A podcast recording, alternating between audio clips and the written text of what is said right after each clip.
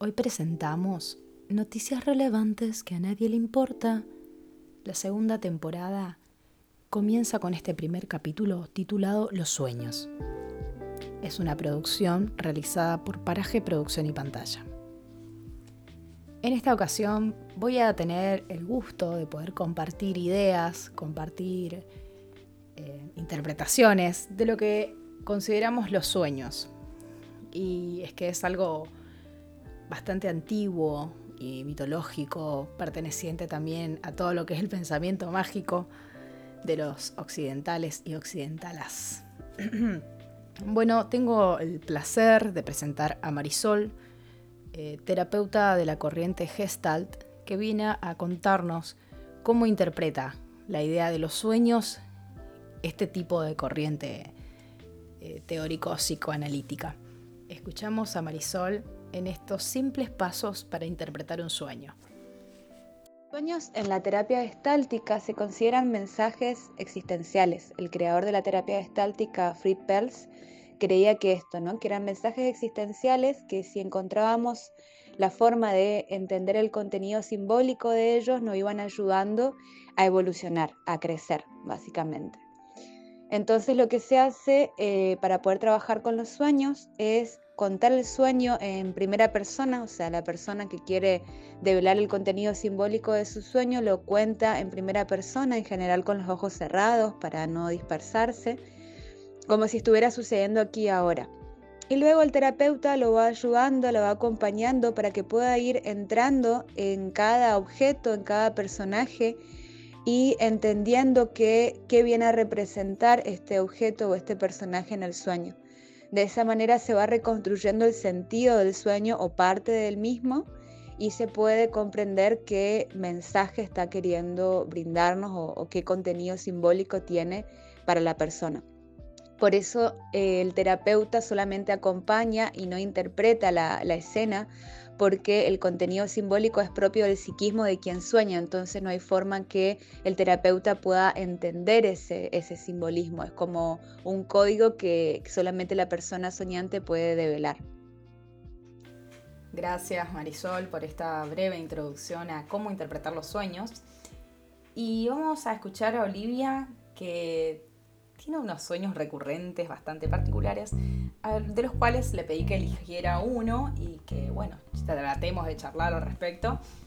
Sí, creo que es una escena en la que yo veo como una fuente o una pileta o un lago y viene este pájaro y empieza a, nadar o a tomar agua y, y, en un momento es como que yo veo que se le caen plumas o que está como que le pasa algo y me acerco a mirarlo y veo que está como muy lastimado y yo tipo lo agarro en, como que lo quiero agarrar y lo pongo en mi mano y de pronto me doy cuenta de que el pájaro como que está muerto o se, o se desinfla o tipo se empieza a desintegrar y se me pega al cuerpo como que se enroscan en, en mi mano y como que no lo puedo soltar y me da muchísimo asco y tristeza.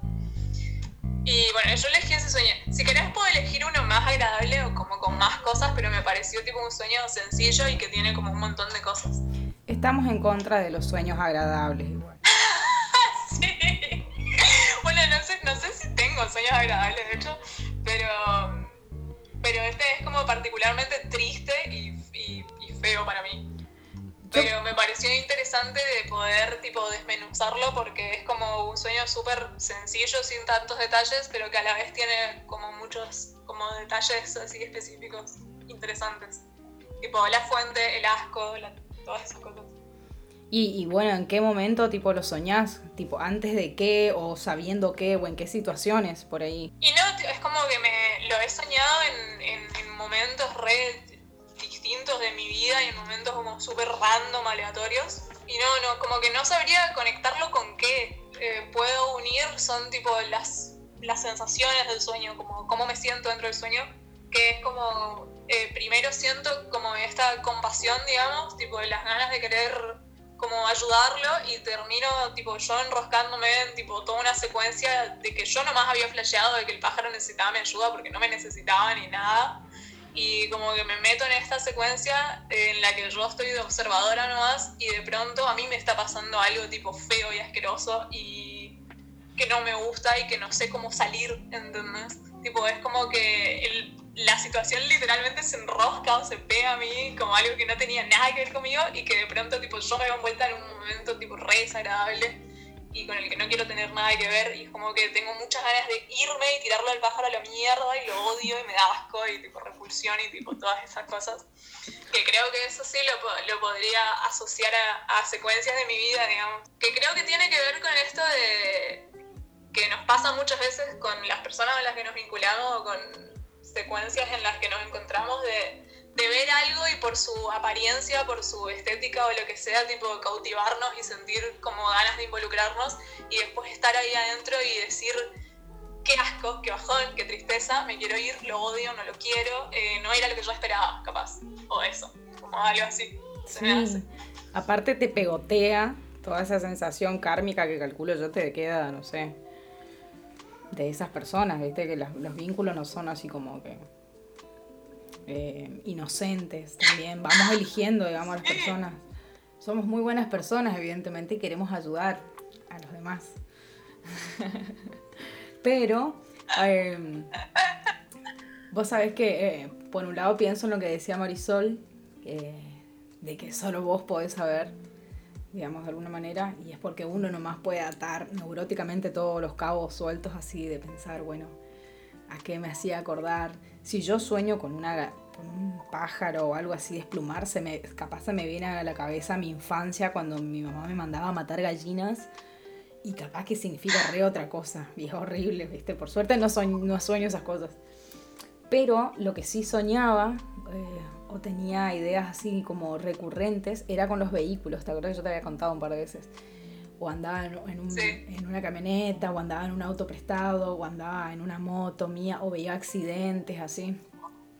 Y después de ir haciéndole una seguidilla a esos sueños, me, eh, o sea, intenté eh, ponerlo en la idea de que, bueno, evidentemente los vehículos significan mi cuerpo, o el cuidado que yo le doy a mi cuerpo, o la atención que le doy, o, o por qué le, destruyo también de la misma forma, signos por ahí que, que tratan, creo yo, de hablarle a tu consciente, que es al que está día a día, digamos.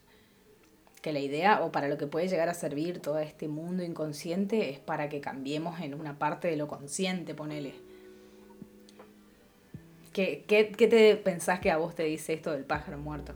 Si vos lo tendrías que interpretar que yo creo que tienen una transparencia que no tienen y de encontrarme con algo muy desagradable, de lo cual después me cuesta tipo, salir o dejarlo. ¿Qué me habías dicho vos de la peli? yo creo que lo asocio más a, con alguien.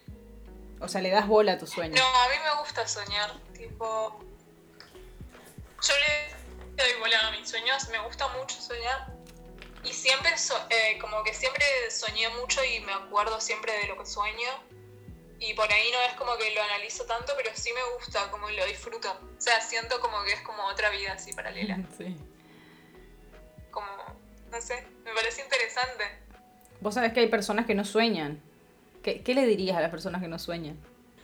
Qué aburrido, son re aburridos esos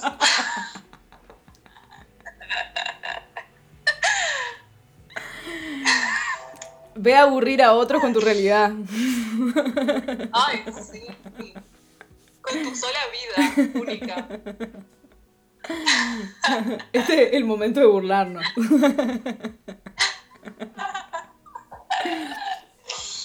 ¿Qué te, ¿Qué te gustó de esa peli? El que más me acuerdo siempre es esta que se llama Ink, tipo INK que es una peli que se hizo con re bajo presupuesto y que tiene unos efectos malísimos, pero que en algunas partes está muy buena y tiene muy buena música, como una música de piano muy onírica.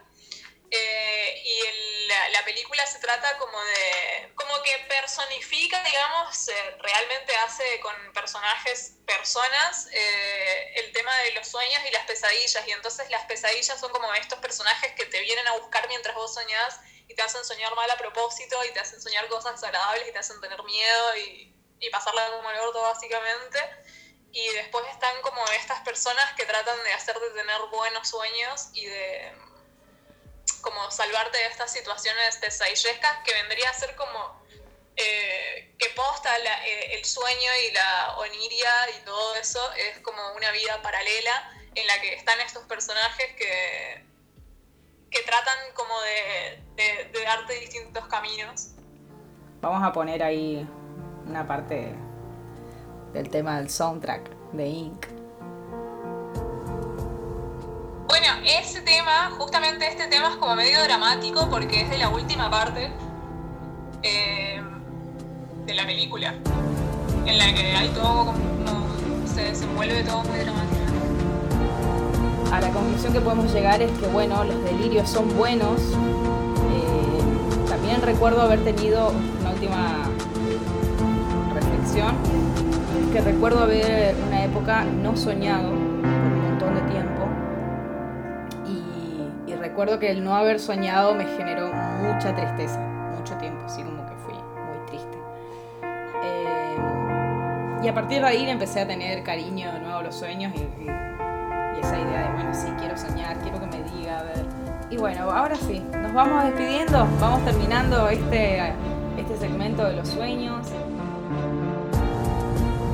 relevantes que a nadie le importa es una producción realizada por Paraje Producción y Pantalla.